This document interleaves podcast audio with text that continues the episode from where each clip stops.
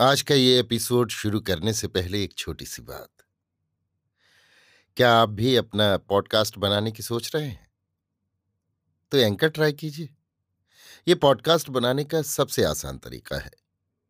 Number एक, ये free है। नंबर दो, इसमें कई सारे ऐसे टूल्स हैं जो आपको अपने फ़ोन और कंप्यूटर पर रिकॉर्ड और एडिट करने की फैसिलिटी देते हैं। नंबर तीन आप अपने पॉडकास्ट को डिस्ट्रीब्यूट भी कर सकते हैं, जिससे इसे स्पॉटिफाई और दूसरे प्लेटफॉर्म पर सुना जा सके। तो डाउनलोड कीजिए फ्री एंकर ऐप या विज़िट कीजिए एंकर डॉट एफ़ पर अपना पॉडकास्ट स्टार्ट करने के लिए। ये तो थी एक छोटी सी जानकारी, और अब शुरू करते हैं एपिसोड का सिलसिला। तो आज के एपिसोड में।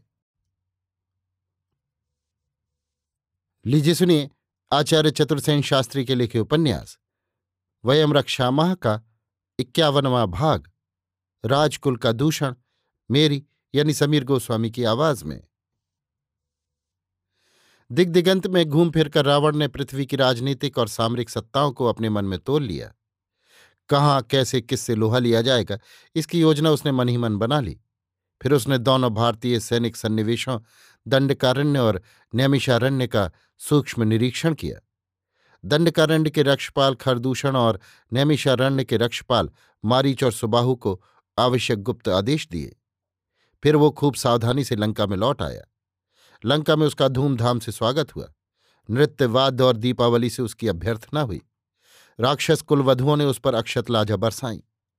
राक्षस प्रमुख नागरों ने उसका जय जयकार किया। हर्ष और उल्लास से अभिभूत हो रावण ने अपने स्वर्ण महालय में प्रवेश किया। रावण ने अपने पीछे अपने छोटे भाई विभीषण को यह अवराज्य दे, अपने नाना सोमाली को प्रधानमंत्री और सेना नायक बना दिया था। अब सबसे प्रथम इन्हीं दोनों ने खिन्न मन आकर उसका अभिनंदन किया। उन्हें खिन्न देखकर रावण ने कहा मातामह क्या कारण है कि आप खिन्न मनस्क हैं? अरे विभीषण भ्राता, क्यों तेरा मुख वर्षोन्मुख मेघ के समान हो रहा है? इस पर विभीषण तो मुख नीचा कर मौन हो रहा, परंतु सोमाली दैत्य ने कहा, पुत्र हमारा कुल दूषित हो गया।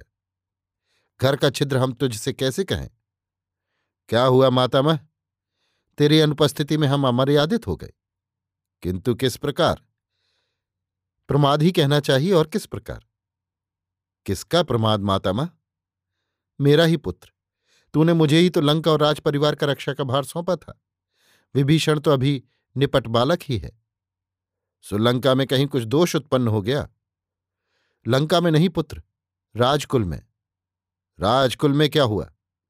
अनर्थ राज मधु लंका आया था। अनार्थ राज मधु दैत्य तो हमारा संबंधी है। आपका परिजन है, सुप्रतिष्ठित राजवर्गी है, योद्धा है। क्या उसका लंका में यथावत स्वागत नहीं हुआ? राजकुल ने कहीं अभिनय किया उस सम्मान्य अतिथि के प्रति? नहीं पुत्र, आतिथ्य ही तो राजकुल का दूषण हो गया। किंतु कैसे? हमने उसका लंका में भव्य स्वागत किया।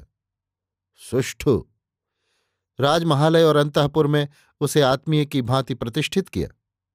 आप राजकुल की मर्यादा जानते हैं। आपने राजकुल की मर्यादा के अनुकूल ही किया। किंतु राजकुल की मर्यादा भंग हो गई। किसने भंग की? इसी अतिथि चोर ने। क्या कहते हैं आप, मातामह? वो चोर मेरे भाई माल्यवान की पुत्री। तेरी बहन कुंभी नसी में अनुरक्त हो गया। सुपात्र है मधुदेत। उसे कुंभी नसी देकर हमारा कुल सुपूजित होगा। ये बात ही ना रही पुत्र। कैसे? क्या हमारी बहन कुंभी नसी मधु को नहीं चाहती? वो तो उसे हरण कर ले गया। क्या मधु? रावण के दोनों नेत्र जल उठे। उसके नथुने फूल गए। उसने विषधर सर्प की भांति फुपकार मारकर कहा, क्या आपके रहते मातामह पुत्र, मैं तो भ्रम ही में रहा।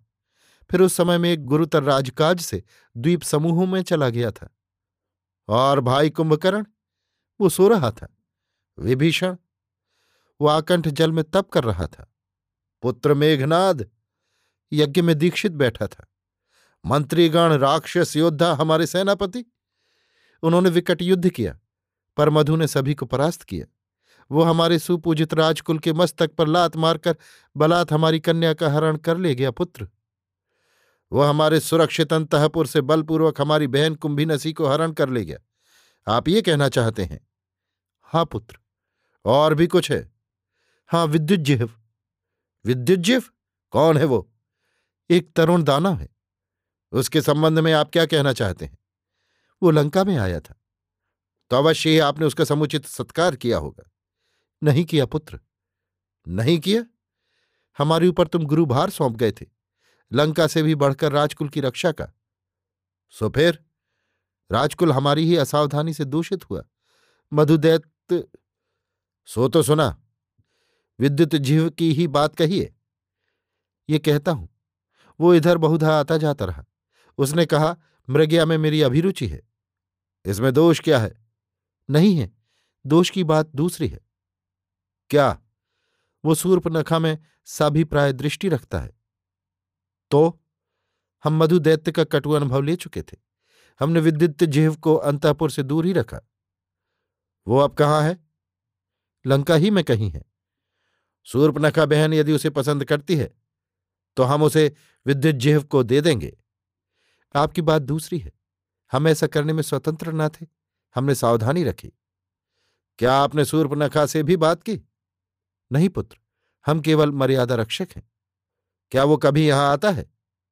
छिपकर सूर्पनखा से मिलने। किंतु आप उसे रोक नहीं सकते। बड़ा चतुर है, चपल भी।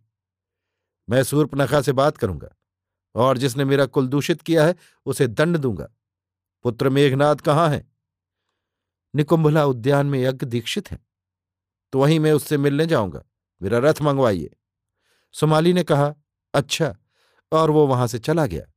रावण ने विभीषण की पीठ पर हाथ फेर कर कहा, भाई, कातर न हो, जाओ तुम विश्राम करो। और वो पुत्र मेघनाथ से मिलने को उठा। अभी आप सुन रहे थे आचार्य चतुर्सेन शास्त्री के लिखे उपन्यास, वयम रक्षा महा का इक्यावनवा भाग, राजकुल का दूषण, मेरी यानी समीर गोस्वामी की आवाज़ में।